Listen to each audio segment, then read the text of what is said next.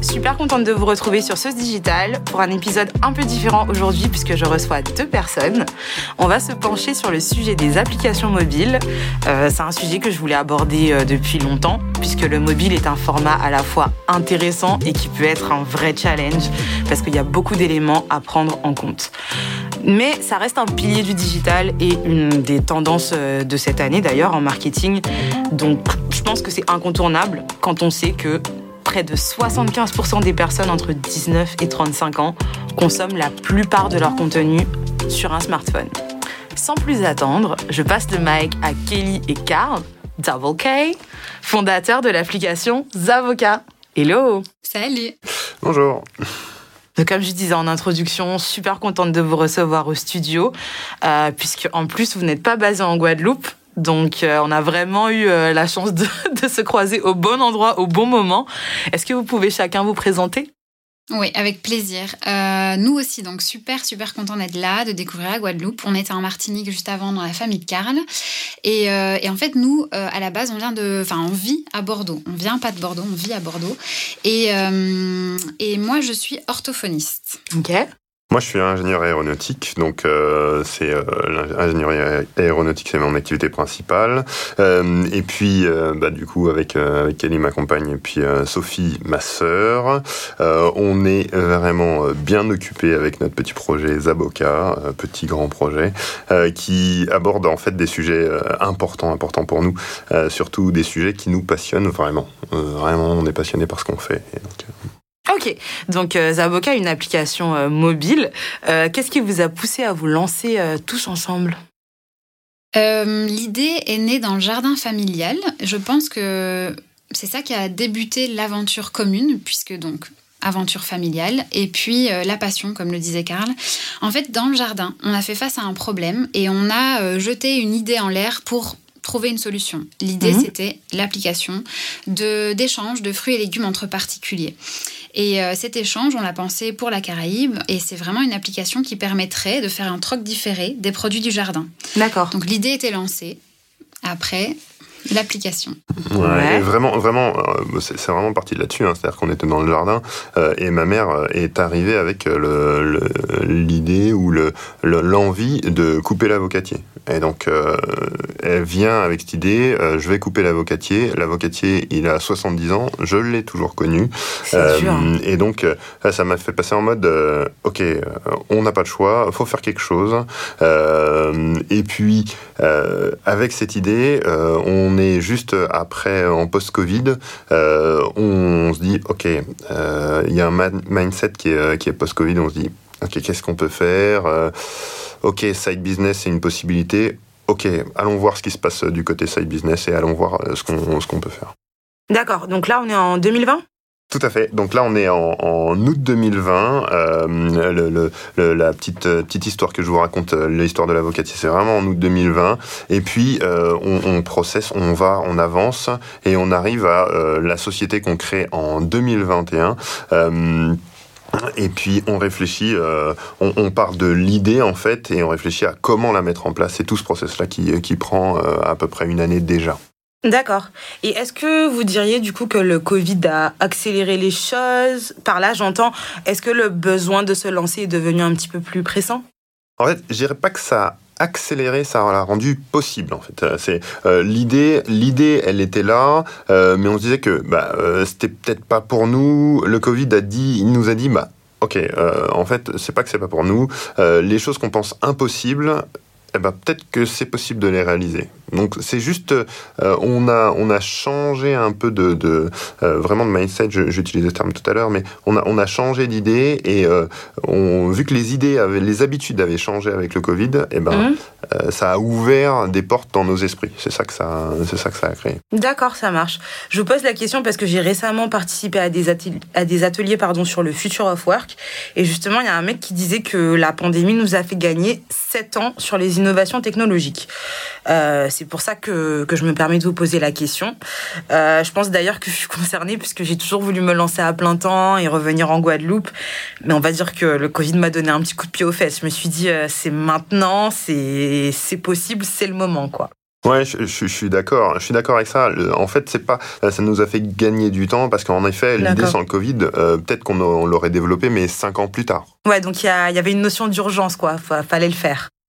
Ouais, c'est ça. Vraiment, mhm. vraiment, vraiment. Ok. Euh, du coup, maintenant que l'application est sortie, quels sont les premiers retours? On a eu un très bel accueil euh, déjà de l'idée, donc avant l'app. On avait un bel accueil de l'idée quand on faisait notre étude terrain, qu'on rencontrait les gens. Et puis maintenant que l'app est sortie, toujours un très bel accueil. Franchement, les gens sont, euh, sont conscients du pain. Enfin, ils étaient vraiment conscients de cette euh, difficulté, ce gâchis alimentaire qui existait, mais n'avaient jamais pensé à une solution autre que l'échange avec l'entourage. donc, ça, qui peut être limité d'ailleurs. Exactement, exactement. Donc, bon retour sur le concept. Bon retour sur l'application, mais tout de même euh, des commentaires assez exigeants, très constructifs, mm. mais exigeants euh, par rapport à, aux fonctionnalités, aux diverses fonctionnalités de, l'application. Donc, euh, il y a un gros développement derrière une application. Les gens n'en sont pas toujours conscients.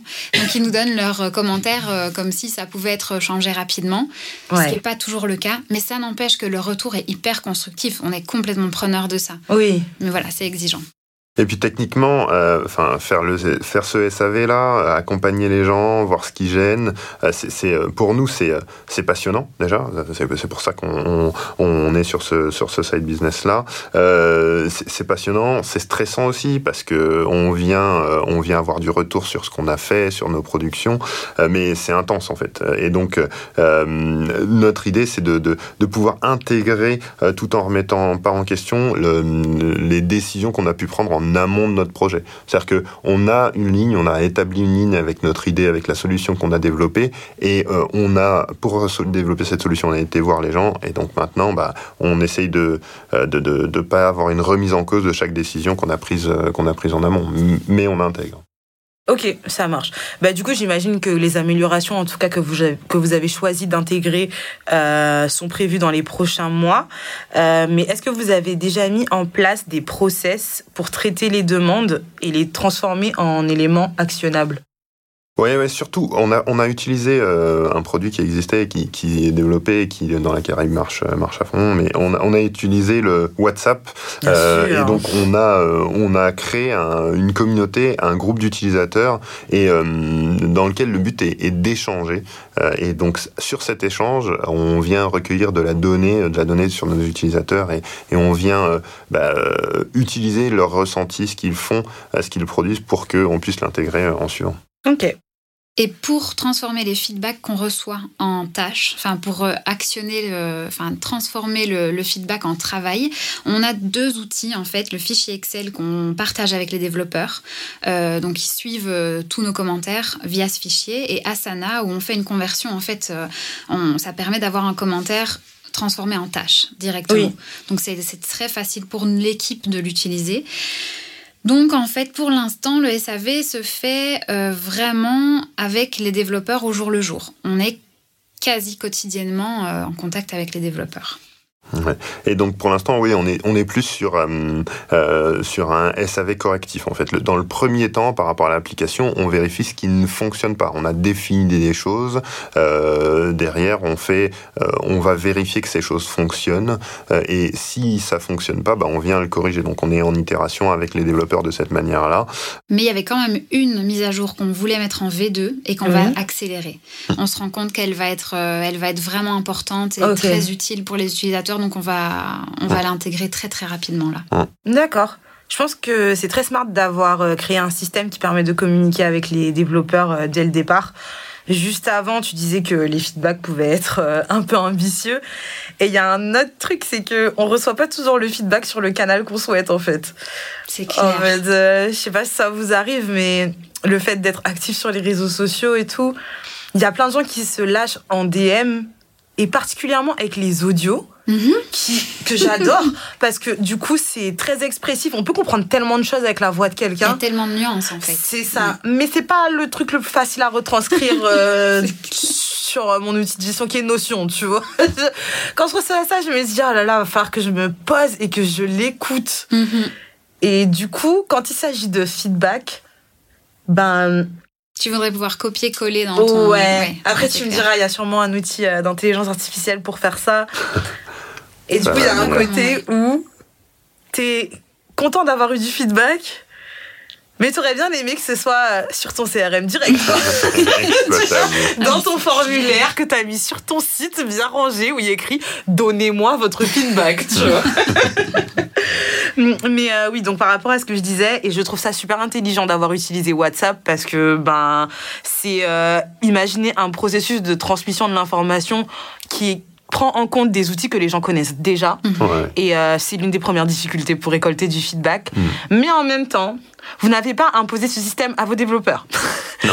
Vous avez trouvé en parallèle un autre système qui correspond plus à la gestion de tâches pour faire en sorte qu'ils puissent être en autonomie et agir sur les feedbacks. Ouais. Donc c'est très intéressant. Ouais. Et puis nous, notre, euh, notre idée, c'est vraiment, euh, c'est vraiment d'être proche des gens euh, parce que on, souhaite notre application proche des gens. Et si on veut faire ça, on peut pas mettre en prise directe les gens avec ceux qui développent. Donc nous, on, notre service, il correspond à la transformation justement de ce que ce que font les gens, ce que pensent les gens, du besoin des gens dans une solution technique. Et donc c'est ça qu'on vient faire et c'est ça qu'on transforme pour justement ne jamais euh, perdre euh, perdre cette, euh, ce, but initial qui est la proximité et la facilité de, de l'application.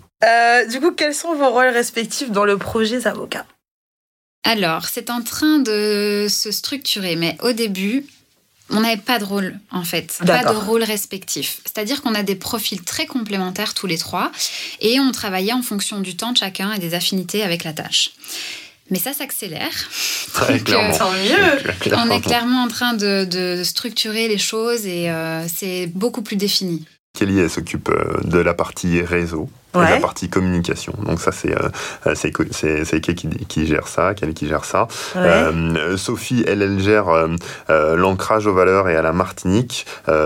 aussi, elle gère la gestion des ressources, notamment au niveau du, du réseau. Et puis moi, je m'occupe plus de la partie chiffres, techniques et analyse, en fait. Ok. Mais il y a quand même une vision commune où vous échangez tous les trois sur les grandes lignes de l'application et vous concevez en fait la stratégie ensemble. Exactement. En fait, on a vraiment des discussions euh, régulières. Donc moi, par exemple, euh, nos, discussions me permettent de, garder à l'idée le ton que je vais utiliser dans les, dans les communications. Ça me permet, enfin, je connais bien notre charte graphique, donc j'ai ma ligne de conduite. Et après, pour les décisions majeures, quand je publie quelque chose de plus fin, on va dire. Mhm.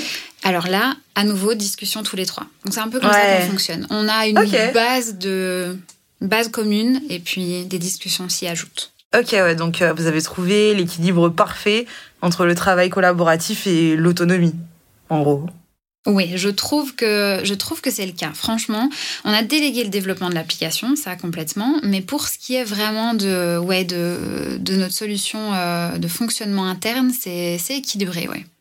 Oui, et euh, bah, justement, euh, quand tu parles de, déléguer l'application, est-ce que euh, tu parles du développement, du site internet? Tu peux nous en dire un peu plus? Et les deux? Ouais, les deux.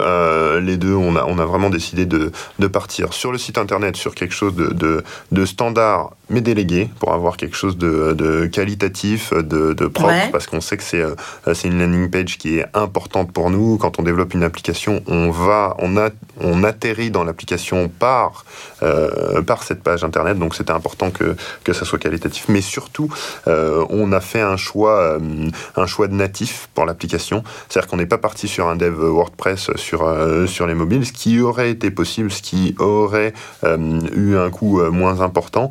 Attends. Excuse-moi, hein. mais quand tu dis dev WordPress, je comprends pas. Sur mobile.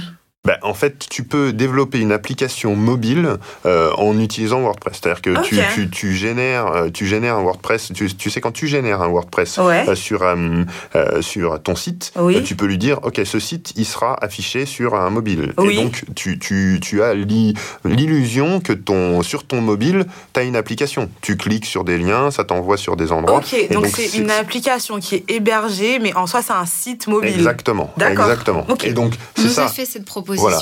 Et ça, pour nous, ça pour nous, c'était une possibilité mais c'était pas notre besoin. C'est pas ce qu'on cherchait à faire. Euh, tu, tu, as des, des sites, euh, des, des, applications. Il y en a de moins en moins parce que J'aurais bien tu... aimé ouais, avoir un, un, petit exemple.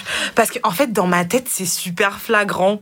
Oui, oui, mais c'est ça. Mais aujourd'hui, il y en a de moins en moins parce que ça, voit, ça se voit de plus en plus. Quand tu consultes ton, quand tu consultes l'application, tu sens que quelque chose ne va pas. Tu, tu- Ouais. tu déroules, déjà c'est euh, c'est Ça lag. Voilà, ça lag. tu, tu te balades pas là où tu voudrais aller. euh, L'expérience utilisateur est vraiment pas euh, pas excellente. Ouais. tu as ton tu as ton résultat c'est à dire que tu tu sais euh, tu, tu, tu as le, le, le produit final tu sais tu fais ce que tu veux faire tu peux Ouais. acheter quelque chose mais tu as l'impression que c'est pas qualitatif tu as l'impression que Ok. c'est pas euh, c'est pas ce que tu cherches alors que le natif Oui. euh, c'est différent. Le natif, tu sens que c'est un produit qui est fini. Et ça, euh, c'était vraiment un sentiment qu'on voulait laisser euh, auprès des utilisateurs. Nous, on a fait le choix de, de, de déléguer et pas Mhm. d'apprendre. Notre, notre temps, on l'a concentré, on l'a concentré à autre chose, en fait.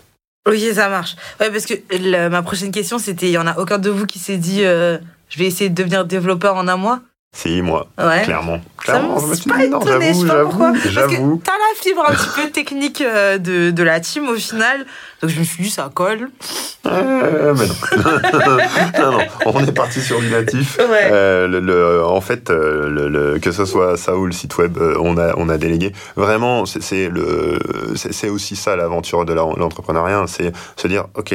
Hum, Connaître je ses vais, limites. voilà, je vais aller voir où sont mes limites, je vais m'en approcher, mais je vais pas les dépasser parce que sinon je vais me cramer. Donc euh, le ça. développement, pour moi, euh, c'était pas, euh, c'était pas quelque chose vers lequel je voulais, euh, je voulais passer euh, une année à apprendre comment développer. euh, Ok, non. oui, c'est vrai que un mois j'étais très très optimiste. euh, Quoique il y a des formations qui. Oui. Quand tu lis, on dirait tu peux, mais je, je- je doute, je doute fortement. Non, non, non, non. Mais du coup, donc, euh, ce site internet et cette application que vous avez choisi de déléguer parce que c'était, euh, comment dire, euh, je pense qu'on peut dire que c'est des. En fait, je trouve que c'est des contenus. Mais je trouve que c'est réducteur de dire que c'est un contenu en même temps. Hmm. Parce qu'il y a un aspect technique qui est tellement important. Ouais. Mais vous me direz, une- le montage d'une vidéo euh, ou d'un podcast, euh, c'est pas, c'est pas toujours facile. Euh, donc, quand vous avez, vous deviez chercher ces experts et ces, ou ces expertes, euh, vous avez cherché tout seul. Comment vous avez fait? Alors, nous, ce qu'on qu'on fait quand on, quand on fait ces recherches-là, euh, nous, on se positionne souvent en apprenant. C'est-à-dire Ouais. euh, on a un objectif, on a un besoin, et euh, avec ce besoin, on réfléchit à quelles sont les solutions qui, sont, qui existent, qui nous sont proposées. Du coup, on a été voir des prestataires plus ou moins proches de nous. C'est-à-dire qu'on a, euh, euh, on a des gens qui nous ont été conseillés, euh, et puis on a simplement été sur Google, euh, on a fait deux ou trois visios avec, euh, avec des gens qu'on Ouais. avait contactés euh, par Google. Euh, on a vu les devis euh, et puis euh, ensuite, bah, euh, on a dit ok, on a choisi un des devis dans, dans, les, dans les propositions qu'on a reçues. Quoi. On avait envie d'avoir un bon feeling en fait. Donc on a euh, Ouais, pas c'est mal un long projet. Ouais, c'est ça. Hum.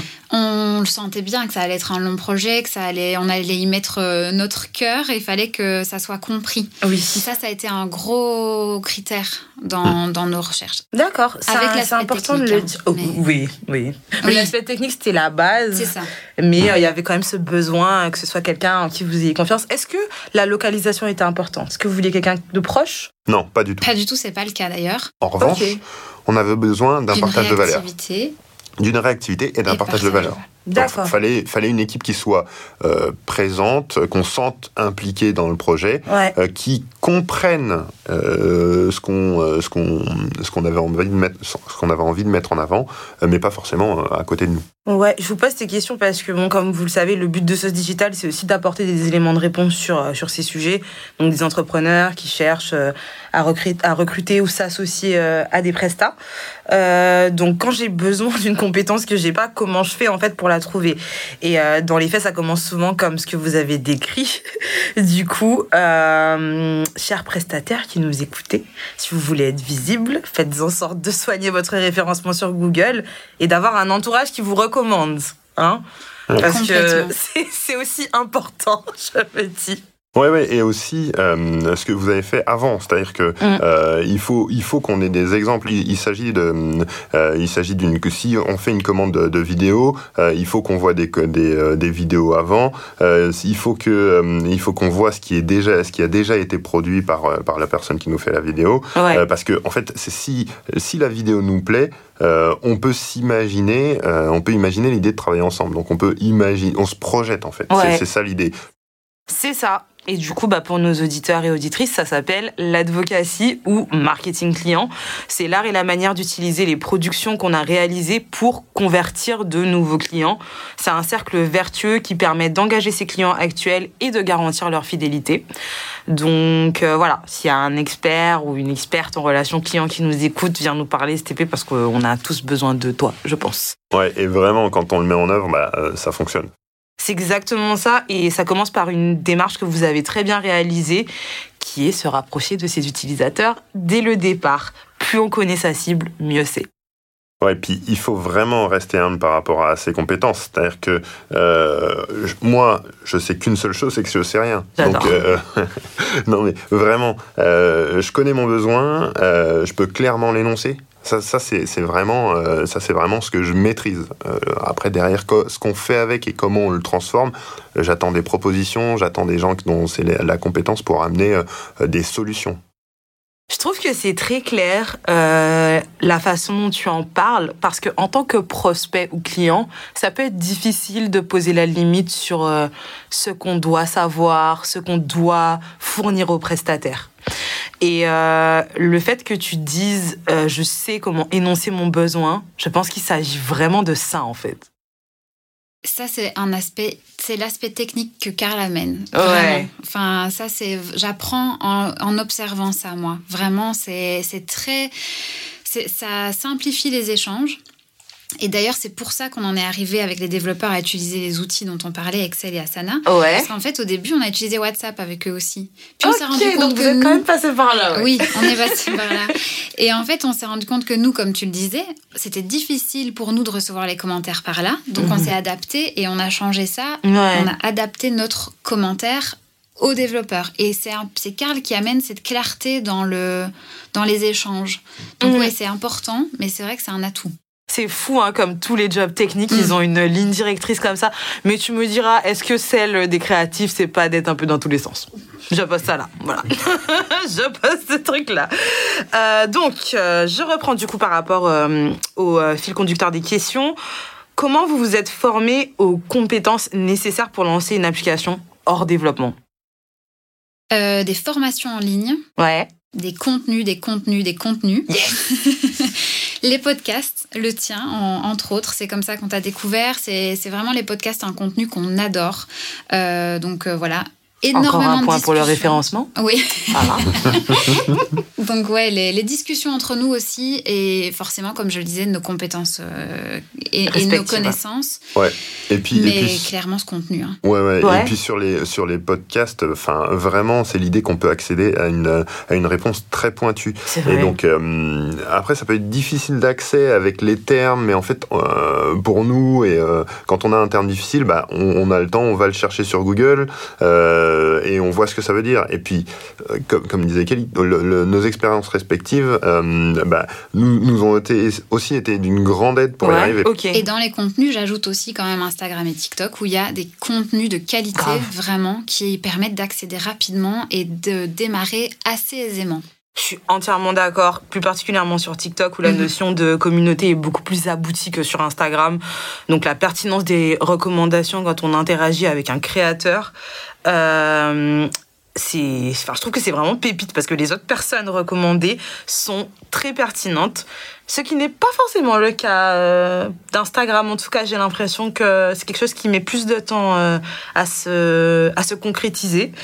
Et euh, ben, en parlant de digital, de méthode et tout, quel est votre top 5 des meilleurs outils du quotidien? Du coup, ben, moi qui m'occupe un peu des contenus Canva, Yes. clairement euh, très bel outil que je découvre toujours T'as un la peu version plus. payante ou pas Oui. Ok. Ça va. Oui, je ne sais pas à quel point on va la conserver, mais oui, je pense vraiment il y a une plus-value, je trouve. Mais c'est marrant en fait que tu, que tu parles de Canva parce que c'est quelque chose qui était tellement décrié quand c'est sorti. Mm. Et euh, je me souviens du terme designer Canva. Ah oui. Et euh, ouais, et à Ça, quel point c'était péjoratif, c'est ça. Et en fait, je trouve que c'est hyper intéressant parce que, ben, en soi, là, c'est c'est une femme qui a créé Canva. Son idée a été refusée euh, des centaines de fois, et aujourd'hui, c'est un incontournable. Mhm. Et en fait, toutes les raisons pour lesquelles on critiquait Canva à l'époque font son succès aujourd'hui, qui est la simplicité d'utilisation et donc d'action à réaliser, et euh, le fait que bon, tu veux faire de grands designs avec des retouches photos euh, hyper abouties, non, Canva ne vaut pas Photoshop. Mais aujourd'hui, j'ai l'impression que c'est quand même un outil qui a sa place par rapport à sa facilité d'utilisation. Personne va me dire que Adobe Photoshop c'est facile à apprendre. Mm, mm, Et mm. c'est l'une des barrières pour accéder à cet outil. C'est ça. Et aussi le tarif, on va pas se mentir, 50 euros par mois, c'est quand même euh, différent euh, de ce que propose Canva. Clair. clair. Donc, en se positionnant sur, au final, des éléments qui étaient critiques, ils ont réussi à trouver leur audience, qui est tous ces gens qui font de la création graphique, mais qui n'ont aucune formation. Et donc, ils ont quand même besoin d'être cadrés. Faut pas que tu puisses ça. faire trop de choses. Et c'est très difficile à manifester de façon tangible. Désolée, je pars en live sur Canva, mais c'est vraiment une histoire que je trouve C'est fascinante. hyper inspirant en fait, Ouais. en plus comme histoire. Oui, grave. Donc tu vois, quand tu m'as dit je sais pas combien de temps on va l'utiliser, ben c'est vrai que si un jour vous avez envie de faire du motion design, euh, Canva c'est pas ouf. Mais euh, pour prévoir euh, des posts sur les réseaux sociaux, faire des visuels sympas pour des articles de blog, c'est Ouais. la bombe. Ouais, Et puis la vraiment. bibliothèque de template Mhm, aussi. mhm, mhm. Ouais. Ouais, Je complètement. te laisse continuer. Oui, les autres outils, du coup, Google Agenda. Euh, un classique, mais je- moi je le trouve très très utile. Asana, comme je disais, on l'utilise pour les tâches et la, la gestion des projets en équipe. Et puis WhatsApp. Yes, évidemment, WhatsApp. Et puis, on a hésité, euh, on a hésité entre euh, Asana et Notion, euh, où on cherche. euh, donc ça, c'est une hésitation. Euh, Peut-être que j'ai été euh, mon mon euh, mon aspect un peu cartésien nous a fait pencher vers euh, vers Asana, alors que Notion Ouais. c'est quelque chose de plus euh, de plus créatif. C'est dense. Notion. On peut C'est s'y ça qui, perdre. Euh, qui qui a fait euh, notre premier choix, mais c'est pas irréversible. Moi, j'utilise les deux. Hein. Ouais, c'est une Donc, possibilité pour euh, nous aussi. l'aspect collaboratif et euh, clair d'Asana, je trouve, Hmm. euh, qui est très utile, euh, donc euh, que ce soit pour la création de contenu euh, ou pour faire remonter des feedbacks dans le cadre d'une application ou d'un site, c'est, Hmm, hmm, hmm. c'est- Ouais, c'est sûr. ouais. Euh, et Notion, plus comme ce qui va me permettre de documenter ce qui se passe dans l'entreprise, parce que c'est par là que ça a commencé. J'étais sur la version gratuite de Notion, il n'y a pas beaucoup de pages là. Après, l'outil a commencé à me menacer parce qu'il y en avait trop. Donc, je suis passée sur la version payante, mais à la base, c'était noter euh, ma ligne éditoriale, mon calendrier, ce que je voulais faire avec ce digital, euh, comment j'interagis avec les invités. Donc, de la documentation qui servirait de repère à des gens qui par la suite seraient amenés à la consulter. Donc, dans le cadre du podcast, les invités, Mm. ou de mon entreprise, euh, mes collaborateurs, les prestats. Hmm. Ouais, complètement. Ouais. Et ensuite, euh, sur les outils, euh, on cherche encore une solution efficace pour, euh, pour stocker nos contenus vidéo, photos, parce qu'on en génère. Et donc, on en génère vraiment beaucoup. Et donc, ça, bah, si tu as un conseil, on est preneur parce qu'on on est en recherche là-dessus. On, on Yeah. voit, on imagine des choses, mais on n'a pas de solution figée en ce moment. Quoi. Il y a Slack ou Discord? Ça permet de garder l'aspect conversationnel euh, de WhatsApp que vous avez cité. Et c'est des plateformes qui ont plus de fonctionnalités au niveau du, du stockage des données. Ouais, à creuser. Surtout que Slack est compatible à Asana. On peut jouer avec Yes, et ensemble. les fichiers hébergés sur, euh, sont, héber- sont aussi hébergés sur Slack. Ouais, ouais, tout à fait. Euh, avec une fonctionnalité de recherche qui est très intéressante, qui permet vraiment de, de rechercher des fichiers euh, plutôt vieux. Donc, euh, je trouve que c'est cool. Et c'est un outil qui a un énorme passif sur le web, un peu comme WordPress. Donc, il y a une grande communauté d'utilisateurs, mille automatisations et connexions avec d'autres outils possibles comme Google Agenda, euh, WordPress et tout le bordel. Donc, par exemple, sur euh, Slack, moi, de mon côté, je reçois une notification euh, quand les articles écrits pour mes clients sont publiés. Euh, comme ça, j'ai un historique de la date à laquelle l'article a été publié et dans mes analyses SEO, je peux dire ah bah chez moi un article SEO, il prend un mois, deux mois, trois mois à convertir sur euh, une entreprise de telle taille, de tel secteur. Donc on en revient à l'advocacy, pouvoir présenter des preuves de son travail qui parlent à ses prospects tout simplement. Prochaine question sur le profil de vos clients. Elles sont plutôt en Guadeloupe, en Martinique, sur d'autres îles, en France, à l'étranger Partout, il y a des avocatiers. bon, c'est une idée qui est née en Martinique. Euh, ça a été vraiment une app pensée pour les Martiniquais. Mais elle est clairement...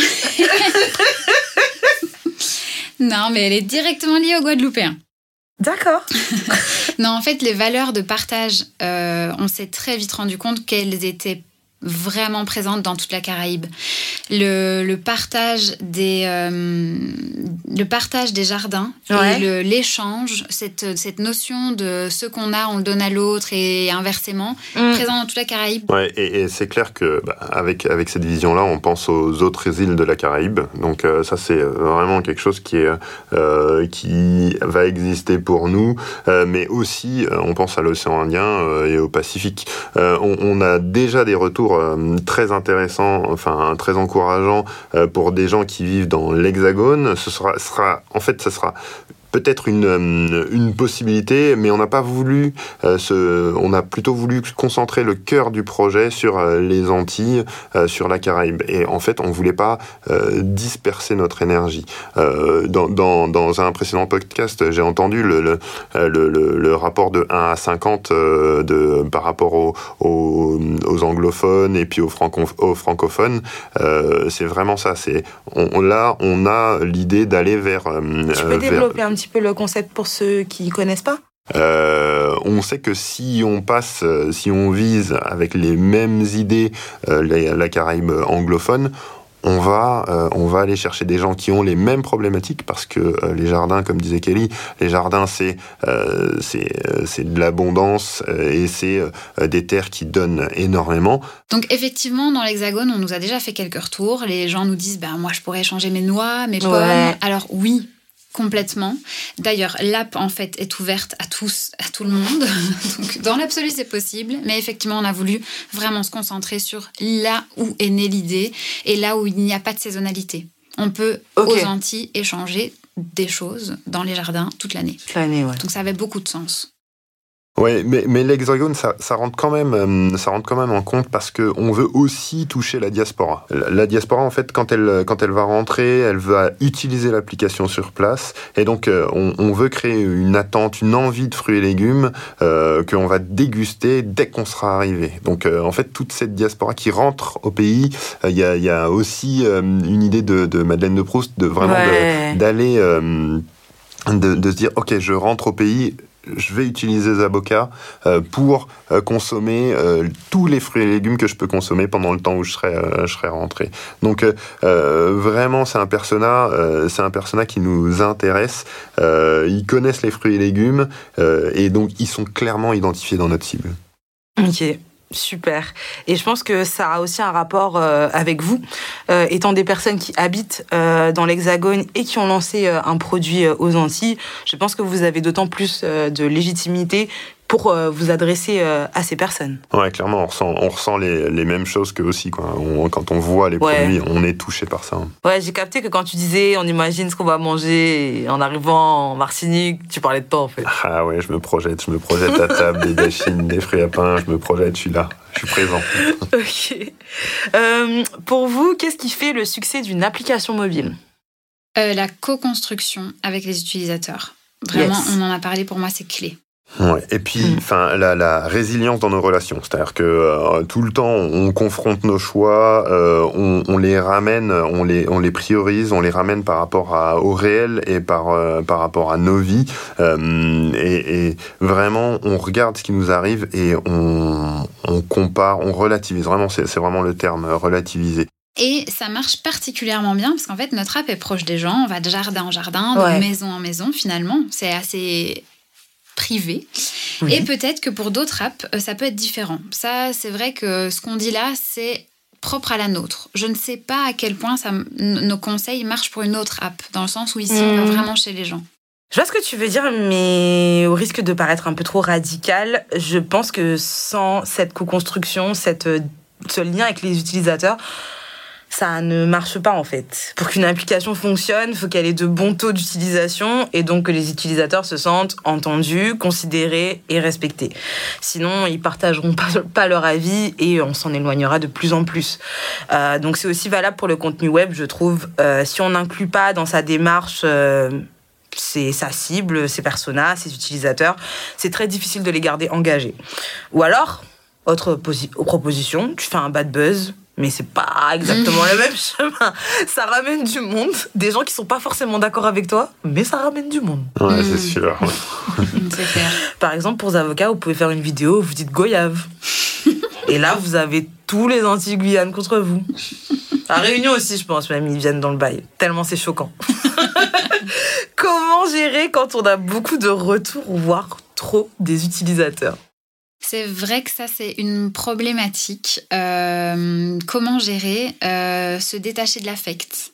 Parce qu'en plus de la quantité, il y, a, euh, cette, il y a vraiment cette nuance. gérer l'affect. Moi, pour moi, le plus difficile, c'est ça. C'est gérer le notre création est critiquée. je comprends trop. Et, vraiment, là, c'est là que le travail est important. Le travail à trois est important, en fait, parce que on n'est pas touché au même niveau. Mhm. D'accord.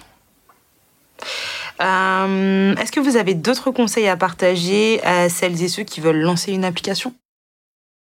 Je dirais de bien s'entourer et de toujours revenir à ses valeurs, à sa ligne de base en fait, pour ne pas perdre l'objectif. D'accord. Ouais, et puis euh, pour moi, c'est aussi euh, toujours revenir au problème initial, à, la problématique, au pain en fait. Euh, se, souvenir de l'objectif premier. Qu'est-ce qui a généré l'application, le, vraiment le pain? D'accord.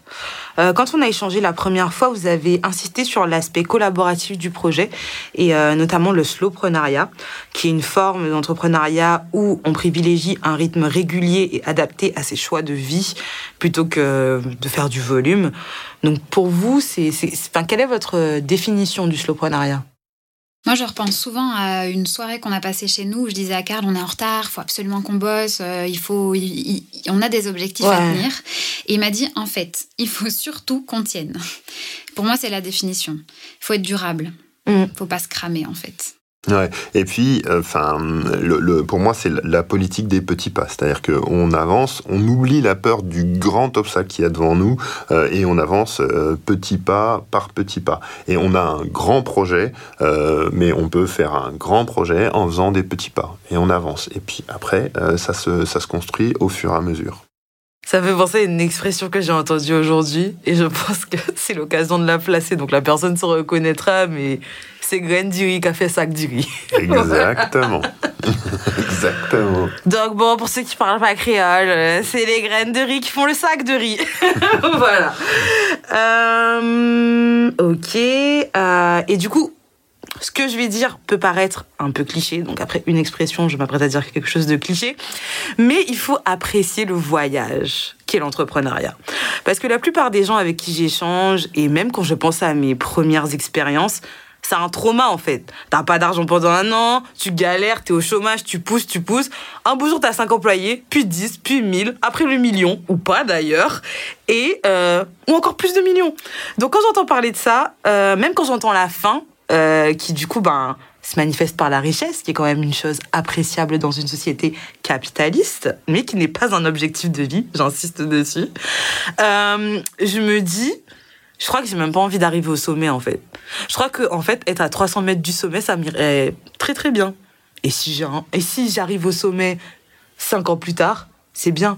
Et si j'arrive pas du tout, tant pis. Bref, je me perds un peu dans mes métaphores, mais euh, j'ai l'impression que le slowprenariat en termes d'idéologie c'est un peu paradoxal en fait, euh, parce que c'est c'est contraire à plein de principes de l'entrepreneuriat. Parce que, je le disais tout à l'heure, donc, étant dans une économie capitaliste, on nous pousse au rendement et à la rentabilité à tout prix en faisant toujours plus, toujours plus gros. Donc, ça peut paraître euh, clairement contre nature de se dire, euh, je vais prendre mon temps et je vais faire des petits pas. Mhm. Ouais, et puis pour nous, enfin complètement d'accord. Puis en plus pour nous, euh, c'est important de se rappeler les victoires en fait, Tout, toutes les victoires qu'on a au cours euh, au cours du chemin euh, et, et, de noter ce qui va bien. C'est ça, ça, paraît simple comme ça, euh, mais euh, noter ce qui va bien, se positionner en apprenant, faire des petits pas, c'est vraiment ce qui nous nous permet mmh. nous de d'avoir des satisfactions, d'être d'être content de ce qu'on fait, d'être de, de remettre en rapport notre notre passion avec ces petites victoires. Et ça, ça, pour nous, ça marche. C'est ça. Et puis même, enfin, quand tu penses l'entrepreneuriat, c'est que régler euh, problème après problème. Donc si tu prends pas de temps pour avoir du recul sur l'ensemble des problèmes que tu as réglés, qui sont des victoires depuis le début, c'est un peu dommage quand même. Mhm. complètement. On va passer aux choses à éviter. Donc, euh, quels sont les a priori ou éléments à éviter quand il s'agit des applications mobiles? Euh, Pour moi, c'est c'est éviter les extrêmes. En fait, à mon sens, il faut trouver un juste milieu entre se laisser une marge de progrès, mhm. mais aussi proposer un objet, un projet qui fonctionne. Oui. Donc, les développeurs nous avaient dit, on parlait d'une fonctionnalité, ils nous disaient, ok, on entend, c'est super, un super projet, mais laissez-vous une marge de progrès. Ça montrera aussi aux utilisateurs que vous suivez leur euh, utilisation, leurs besoins, leur expérience. Ça m'avait vraiment parlé comme conseil. Je m'étais dit effectivement, faut pas faire, euh, faut pas être dans l'excès de développement. Et donc, se laisser cette marge de progrès, c'est se laisser aussi la possibilité de progresser dans une direction qu'on n'avait pas prévue, mais qui colle à l'utilisateur. Ouais, donc se débarrasser de ses biais en fait. Oui. Ouais. Mais tout de même proposer un projet qualitatif parce que on le disait, le digital est dans toutes les poches et les utilisateurs sont exigeants. À raison, mais ils sont exigeants. Oui, et puis enfin, sur euh, se laisser une marge de, de, progression, quand vous dites ça, je pense euh, aux premières versions d'applications mobiles des réseaux sociaux qui doivent être parmi les applications les plus téléchargées, je pense. Enfin voilà quoi, Instagram au début c'était compliqué quand même. Hein. Et je pense que ça fait aussi partie du storytelling de la marque, de dire on est parti de là et avec vous, on a construit ça. Ouais. Oui, ouais, complètement. C'est pas mal. Il y avait une autre question que j'avais sur la validation au niveau des stores, donc du Play Store et de l'App Store, qui peut être euh, difficile. Très. ok, donc comment ça s'est passé pour vous? Franchement, euh, c'est vrai que c'est compliqué, euh, particulièrement chez Apple. En fait, ça prend beaucoup de temps. Il faut ajouter pas mal de précisions. Donc nous, on a eu plusieurs refus qui nous ont effrayés. On n'était pas du tout conscient de ça. On ne le savait pas. Donc à plusieurs refus, on s'est dit attends, c'est quoi le problème avec notre application? Ouais. En fait, il n'y avait pas de problème vraiment avec l'application. Simplement, les règles d'Apple changent régulièrement. Donc les développeurs ne sont pas, même pas toujours au courant des conditions d'Apple. Et Apple fait des vérifications par l'humain. Contrairement à Google qui fait des vérifications automatisées. Donc, tu as plus de chances de passer. Oui, beaucoup plus. Franchement, on l'a vraiment vu. Ok, donc c'est un processus compliqué, mais qui est sécurisant pour l'utilisateur. Oui. Oh, ouais, et puis au début, enfin, même les petites mises à jour, c'était euh, c'était difficile, euh, difficile à ajouter. Hein. Ok. Donc, morale de l'histoire, il faut respecter les applications qui sont sur l'App Store. Complètement. Ok, bah, je tiens solennellement à m'excuser auprès de toutes les applications que j'ai ignorées, critiquées, oubliées, parce que je suis une utilisatrice impatiente qui part au bout de trois secondes. Mais c'est ça, exactement. Et c'est cet utilisateur qu'on veut garder dans sa boca. Euh, passons à la fameuse question des tarifs. Combien ça coûte de créer une application mobile? La nôtre nous a coûté 50 000. Euh, la nôtre.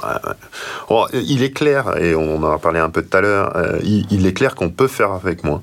Euh, on est, c'est possible de créer une app avec moins. Euh, on peut mettre plus, mais dans notre cas, et avec notre stratégie, ça a été le prix auquel on, est arrivé pour avoir notre MVP. Mais de façon plus précise, nos développeurs, le, le, tarif de nos développeurs, c'est à peu près 70 euros l'heure. Oui. 600 la journée. C'est ça, hein, c'est mmh. les chiffres, donc je vérifie. Et euh, du coup, ça donne une indication, parce que 50 000, c'est très large. Oui. Mais, euh, mais voilà, ça donne une indication très large, un peu plus claire. Mais c'est très opposé à 200 euros aussi. Oui. donc, euh, et c'est le but de cette question. Oui. C'est en fait de comprendre les tarifs par rapport au niveau d'exigence qui est demandé. Mhm. Parce que en, euh, en off, on parlait notamment des applications no-code versus euh, celles qui sont natives, où vous avez, depuis le début du podcast, énuméré un nombre de raisons en fait euh, très justifiables pour lesquelles ça vous a coûté 50 000 euros. Donc euh, le fait de proposer une expérience utilisateur aboutie, euh, de vouloir la proposer aussi sur les deux types d'appareils, parce que vous auriez pu nous faire un truc à la Clubhouse et mettre ça que sur a- iPhone. Donc euh, je me rends compte que Enfin, c'est aussi un processus qui prend du temps, qui demande des compétences. Euh, J'en profite aussi pour dire que un développeur iOS et Android, ça se trouve pas non plus à tous les coins de rue. Donc, euh, ça fait sens. Et merci euh, d'avoir précisé euh, bah, du coup le, le tarif des prestataires. Donc, on va passer au. Tu veux peut-être ajouter quelque Ouais, je chose? juste ajouter le prix d'un site. Le nôtre nous a coûté 3000 Oui, 3000 euros. Parce que je vois souvent passer sur les réseaux euh, des, des publications disant que un site peut euh, se faire euh, en version pas chère. Bah, je pense Oui, en mode tu fais une page notion. Mais ça. en fait, dans ce genre de pub, ils te disent jamais où est ton site ou ce que ça, ça me fait penser à Wix à ses débuts. tu vois, c'est pour ça. Bon, maintenant, franchement, ils ont fait des efforts. C'est ça. Non, et complètement. Et ça, c'est une. On a, on, on connaît peu ces tarifs-là. Donc, Oui. je trouve important de. C'est ça. Après, et donc, du privé. coup, euh, si vous, enfin, vous qui nous écoutez, si vous vous demandez à quoi ça ressemble un site à 3000 euros, vous pouvez aller sur. C'est Zaboka. Donc, j'en étais au story time. Mhm. Quelle est votre meilleure ou pire anecdote avec l'app? Pour moi, c'est la notification sur l'icône de l'app. Pour nous, c'était une évidence. Tu reçois un message dans la messagerie de l'app, tu as une notification. C'est super dur à coder. Ah bah oui, on l'a découvert. Euh, très très difficile à coder, très très, enfin un, un travail énorme en fait. Mm. Et nous, c'était euh, d'ailleurs ça, ça, ça a été euh, une, une- un sujet puisque on leur a dit mais attends, on n'a pas de notif. Ah mais vous l'avez pas demandé. La réponse a été vous ne l'avez pas demandé. Ils savaient que ça allait être dur. Du coup, vous n'avez pas demandé, mais ils n'ont pas dit non plus. Exactement. Ouais, ouais, c'était- Bon, il y a une notif maintenant. Ouais, ouais, Tout va c'est bien. sûr, c'est sûr. Et puis pour moi, euh, c'était euh, c'était un pitch, donc euh, un pitch qu'on a fait une équipe de terrain, euh, Oui. les jardins familiaux en fait, Jaffa, euh, qui s'occupe de la pl- problématique euh, chlordécone, donc qui était importante pour nous euh, vraiment au, au tout début du projet. Euh, et donc on, on s'est présenté, euh, on s'est présenté là, euh, on était encore une jeune entreprise, euh, et là euh, un froid glacial. Enfin vraiment, euh, un- un- on, on se présente, on présente ce petit projet, euh, ce petit projet qui débute. Et euh, en fait, c'est seulement après, euh, après longtemps, enfin, c'est un petit euh, 25 minutes, 30 minutes, mais ça a duré une éternité pour moi. Enfin, on- nous, on était persuadés. Euh, et, euh, et on trouve pas d'écho et donc euh, ça ça a été euh, ça a été dur Ouais, ça a été compliqué. Le relâchement euh, s'est fait au moment où, enfin voilà, il y a, cette glace a été brisée, donc ça, ça a détendu l'atmosphère. En fait, ouais, il faut passer par euh, son premier pitch, son premier public euh, pas convaincu pour se rendre compte que ouais, c'est ça, sceptique pardon, euh, pour se rendre compte que en fait, c'est ouais, c'est une mauvaise étape à passer. Après, je sais pas si en, en termes de parole en public aussi c'était l'une des premières fois que vous parliez de l'application. Non, non, non, ou- non, c'était non, on était face à des gens qui étaient euh, eux convaincus de, de l'importance de- du mais traitement des jardins. fatigué d'entendre des idées, pas Voilà. de voir d'action. étaient, Ouais, euh, ouais, voilà. euh, euh, Ils franchement, étaient- j'allais rejoindre, je, Alors, je peux comprendre le ressenti. Qui, qui sont ces, euh, ces gens qui reviennent encore avec une idée, euh, qui vont sûrement pas réaliser, on va leur donner du temps euh, sur une problématique chlordécone qui est, qui est vitale et ils vont rien en faire, non ça va pas. Et donc pendant une demi-heure, on, a, euh, on leur a démontré comment on était positionné, ce qu'on allait faire euh, et donc ça, ça, a fonctionné, hein. ils nous ont cru et maintenant euh, bah, on travaille avec eux, on a des retours, on envoie des gens, donc c'est vraiment quelque chose qui, fonctionne, mais, les premiers temps, fallait convaincre. Je partage ton ressenti. Je pense que de toute façon, quand on part et qu'on revient, euh, on a ce côté où on a appris tellement de choses, on a vu plein de trucs ailleurs qu'on veut appliquer au pays. Et euh, c'est des discussions qui peuvent être compliquées. Parce que tous les jours, il y a des gens qui débarquent et qui disent qu'ils vont faire des choses et qui ne se rendent pas compte de la réalité du terrain et repartent aussitôt. Mm. Et je pense que de la part de la population locale, ça crée un sentiment de méfiance. Mm. Tu vois, se préserver, préserver son temps et se méfier des belles paroles. C'est ça, c'est ça. Et puis, euh, c'est pas le moi dans l'idée de retour. Hein, c'est des sujets qui ont souvent été évoqués. Cette idée de retour au pays, c'est pas forcément un retour physique qui dit OK, le retour mm. au pays a commencé une fois que j'avais mes deux pieds qui étaient euh, scellés, alors que je suis en mm-hmm. Martinique, je suis revenu et je suis là. C'est pas ça. Le, pour moi, l'idée du retour, c'est plus euh, quelque chose qu'on construit. Ok, comment je peux peser? Comment je peux apporter? Et donc là, quand on va avoir des acteurs comme ça de terrain, bah, il faut en effet leur apporter la démonstration que on est là. Enfin, on, sera là. On est là aujourd'hui à discuter de ça. Puis demain, on sera là. Là, on discutait de ça en 2021 on est en 2023, on est toujours là. Avec une mm. application, on est plus grand, on est plus fort, on a des utilisateurs, beaucoup. On a, euh, on a lancé, euh, lancé en Martinique, on a un mois plus tard lancé en Guadeloupe, on est présent sur, euh, sur l'application. Oui, bah, du coup, ça m'amène à ma prochaine question. Comment vous pensez que les compétences du digital vont évoluer dans la Caraïbe? Euh, moi, je suis hyper optimiste sur le digital dans la Caraïbe. Alors, est-ce un biais parce que je communique et je consomme beaucoup de contenu digital caribéen? Je ne sais pas, je ne crois pas. Je pense que c'est lié au fait que ça se développe énormément et qu'il y a déjà un certain recul sur le digital. Oui.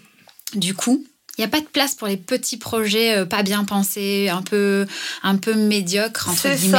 Il y a vraiment de la place, mais pour de, de l'impactant, comme il disait, du digital qui impacte, qui a du sens, qui est un vrai outil. Donc, je suis très optimiste et très curieuse de voir comment ça va évoluer. Je pense que ça va être très, très intéressant. Mm. Et, pour moi, enfin, l'économie réelle, euh, pour, on parle du digital, hein, vraiment.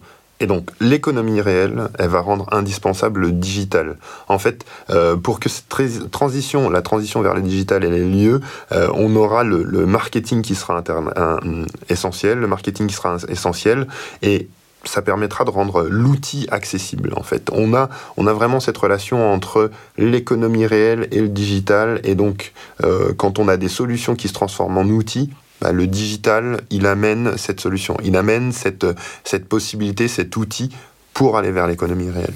Ouais, et euh, bah, je vous remercie euh, pour euh, ces points de vue, puisque du coup, avant vous, j'ai parlé à deux designers, donc avec Samora pour parler UX et avec Arnaud sur le design thinking. Et donc, du coup, ils sont vraiment très, très, très, enfin, je veux dire, ils ont des comment dire, ils apportent des ressources tous les tous les deux qui sont très pointus sur euh, les usages en Guadeloupe en fait. Donc l'usage du digital, l'utilité, avoir des, des cas d'usage qui sont parlants pour les gens. Mm.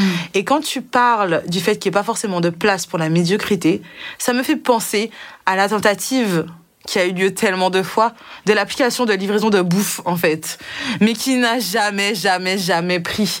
Parce que du coup, ça marche que euh, dans des zones industrielles ou dans des, comment dire, euh, dans des trucs un peu standards, en fait, euh, et qui ne répondent pas aux problématiques locales, qui est que, bon, pas chez moi, mais je crois que la rue de ma mère n'a pas de nom en fait. Hmm. et que et, je lui en parlais et parce que du coup j'ai domicilié mon entreprise là-bas donc je lui ai dit on fait comment tu vois. Hmm. elle m'a dit le, facteur C. J'ai dit s'il n'y a plus de facteur elle m'a dit bah il saura pas. Et du coup euh, c'est compliqué. Et donc en fait je me disais mais même si j'ai envie de me faire livrer qu'est-ce que je fais? Euh, est-ce que j'appelle est-ce que je commande sur euh, donc cette application ou est-ce que j'y vais?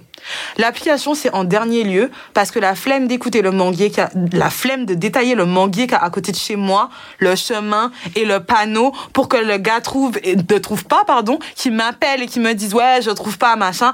Non, appeler, expliquer ces informations au téléphone, ça me paraît plus facile que de le faire que sur une application. Donc ce serait euh, la deuxième option. Mais dans les faits, je pense que c'est plus, plus simple d'aller chercher ma bouffe et ça prendra moins de temps. Parce que du coup, c'est des produits qui n'ont pas forcément d'historique en Guadeloupe. Donc en fait, j'ai peur. Je me dis, mais je vais commander ça. Mais s'il faut, ils vont pas recevoir ma commande. S'il faut, je saurais pas quand est-ce que je vais recevoir ma, ma bouffe en fait. Donc factuellement, c'est plus simple de monter dans ma voiture et d'aller chercher. Et je trouve que en fait, les, les personnes qui sont porteurs de projets innovants euh, ne se rendent pas toujours compte de ça. Oui, et, clairement, enfin, nous on l'a vu, hein, l'idée, c'est la, problématique de, géolocalisation, oui. Euh, ça a été une donnée, puisque tous les lots sont géolocalisés, et donc il a fallu euh, aller sur ce domaine-là. Et donc, aujourd'hui, on discute avec nos développeurs de, de choses qui ne qui ne, ne comprennent pas ou ne voient pas. C'est-à-dire que là, Ce on revient. réalité. Le besoin, on, on connaît le besoin. Mm. On veut aller là, sur ce point-là. Mais il n'y a pas d'adresse. Non, non, c'est pas la question. On veut aller là, sur ce point-là. Le lot, il est sur ce point-là. Mm. Qu'est-ce qu'on fait pour que ce point-là ça. soit dans l'application? Et donc, on a là le besoin et il faut imaginer une solution qui n'a pas toujours été imaginée pour la Martinique. Là, on est vraiment Mm. la Martinique, la Guadeloupe, on est vraiment sur ça. Le facteur c'est. Le, facteur, il est au courant. Il sait où c'est. Il connaît, euh, il sait, euh, c'est un quartier, il sait qui est dans ce quartier. Donc, vraiment, ça, c'est des choses que quand on, quand on réfléchit pour un endroit, pour, euh, on réfléchit aux besoins, ça, c'est des choses qui nous, qui nous parlent et qui nous touchent. Mhm. Ok. Dernière question du coup. Comment vous comptez faciliter l'usage de l'application pour celles qui ont moins accès au digital? Je pense aux personnes âgées notamment, ou ceux qui n'ont pas forcément les moyens d'avoir un smartphone. C'était un des défis majeurs de l'app, effectivement. Euh, notamment parce que les personnes âgées ont des jardins Oui. et des jardins abondants. C'est grave, eux qui font ça. C'est ça, exactement. Donc euh, clairement, on voulait une app qui soit simple d'utilisation, assez facile d'accès, euh, mais on cherche encore à simplifier, encore à améliorer pour que cette expérience soit vraiment, euh, vraiment aisée. Mm. Et euh, on, a, on a mis en place quelques, enfin, quelques outils pour pouvoir vraiment communiquer simplement avec eux. Ouais, et puis, et puis on, a, on a vraiment on a créé une, une communauté WhatsApp bah, pour permettre, euh, pour Oui. permettre ces échanges-là. Euh, et puis, on a, on a voulu euh, euh, l'utilisation d'une plateforme déjà connue, déjà appréciée. Et en fait, on a des ambassadeurs, des gens qui, qui, qui kiffent le projet, qui nous aident et qui prennent le temps et qui font, passer, qui font passer le projet de main en main, qui prennent le temps d'expliquer et qui partagent au travers de WhatsApp. Et, vraiment... même comme ça qu'est né le concept des réunions à bocantage. ouais. J'adore. Vous pouvez expliquer un petit peu le concept koncept Ah oui, les réunions à Bocantage, c'est euh, à l'ancienne, vraiment les réunions où on était dimanche, euh, dimanche on mange et puis on partage, on, on échange sur la vie, sur euh, ce qui se passe dans euh, dans le quartier, euh, voilà, on partage. Et ben là, on s'est dit avec le thème euh, de l'application Zaboka, on vient partager sur ce qu'on a, sur les plantes, sur le, on échange au travers de l'application, mais on partage, on, euh, on croise les savoirs, on fait une petite photo, on dit ce que c'est, euh, on dit ce qu'on fait avec, euh, et voilà, on échange au travers Ok. de- Donc, euh, Zavoka, c'est vraiment euh, une application qui est inscrite dans les traditions, les coutumes et les habitudes euh, aux Antilles. Tout à fait, vraiment. Ok. Bah, merci beaucoup à tous les deux. C'était vraiment top. Donc, euh, comme d'habitude, le petit récap avant de se quitter. Donc, euh, Zavoka, c'est l'application à télécharger pour échanger les fruits et légumes que tu as en trop dans ton jardin. Disponible pour l'instant en Martinique et en Guadeloupe mais accessible à la diaspora qui a. Voilà. Créer une application n'est pas une tâche facile. Kelly, Karl et Sophie ont d'abord collaboré pour déterminer des valeurs et une identité de marque solide. Ce sont des étapes qui sont très importantes pour avoir une vision commune et être autonome par la suite.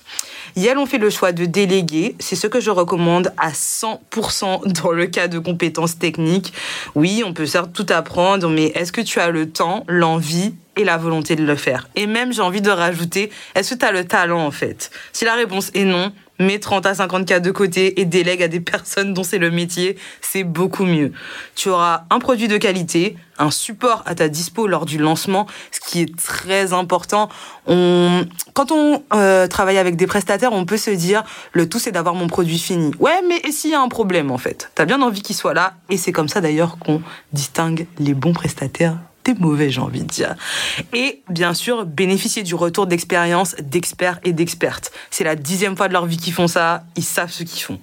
Autre point très important, tes utilisateurs. Après tout, c'est pour eux que tu fais tout ça. Comme la Team Zaboka choisit un outil inscrit dans leur quotidien pour faciliter les feedbacks, par exemple WhatsApp. L'outil de collecte d'avis n'est pas le même que celui pour attribuer et gérer tes tâches. Donc encore une fois, il faut garder sa cible en tête. Euh, tes utilisateurs ont besoin de te communiquer un feedback facilement. WhatsApp, Messenger, c'est tout à fait adapté. Les développeurs, par contre, ils ont besoin d'instructions claires pour agir rapidement, potentiellement des sous-tâches, des fichiers, des captures d'écran associées. Donc pour ça, un outil de gestion de tâches comme Asana ou Trello, c'est quand même mieux. Donc, euh, pour en revenir à tes, à tes utilisateurs, pardon, il faudra leur parler encore et encore et encore. Et surtout, ne prendre aucun retour personnellement. parce qu'il y en aura beaucoup. Et plus tu avances, enfin plus tu gagnes en notoriété, je trouve, moins les gens sont polis. C'est un autre sujet. Enfin, ce que je retiens dans le lancement de l'application Zaboka, c'est que pour lancer une application, il faudra t'armer de patience et bien t'entourer pour tenir la distance. Des personnes donc en qui tu as confiance, des experts dans leur domaine et bien sûr, encore une fois, les utilisateurs. Est-ce que c'est OK? C'est parfait. Super. Double K, merci d'avoir accepté cette invitation. Qui aimeriez-vous voir passer dans le podcast? Allez, un chacun. Euh, moi, j'aimerais beaucoup entendre euh, Annie-Claude et Lynn qui ont créé l'app euh, de vente de seconde main, le Vinted oui. Kisauni. Le Vinted entier. Et moi, en fait, j'aimerais bien entendre parler de Web3, côté technique. D'accord. en fait, le Web3 dans les Antilles plus particulièrement. mais j'ai personne en tête pour parler de ça. Donc, si, si tu as des, des idées. je pense que tu as lancé l'appel. Je vais essayer de trouver quelqu'un. Mais ça sera sûrement pour la saison 2. euh, où est-ce qu'on peut vous retrouver? Partout avec les mots Zaboka App. Ok. Merci Zaboka. Toi qui nous écoutes, si à la suite de cet épisode, tu souhaites poser des questions, avoir des renseignements, donner ton avis, dire que tu es pas content, je sais pas, envoie-moi un DM at sauce digital au pluriel sur Instagram. Et toutes les informations de contact de la team Zaboka, les outils évoqués et aussi les personnes euh, seront dans la description de l'épisode. N'oublie pas, si tu as aimé, tu peux me laisser 5 étoiles sur Apple Podcast ou Spotify. À bientôt! Bye. Bye.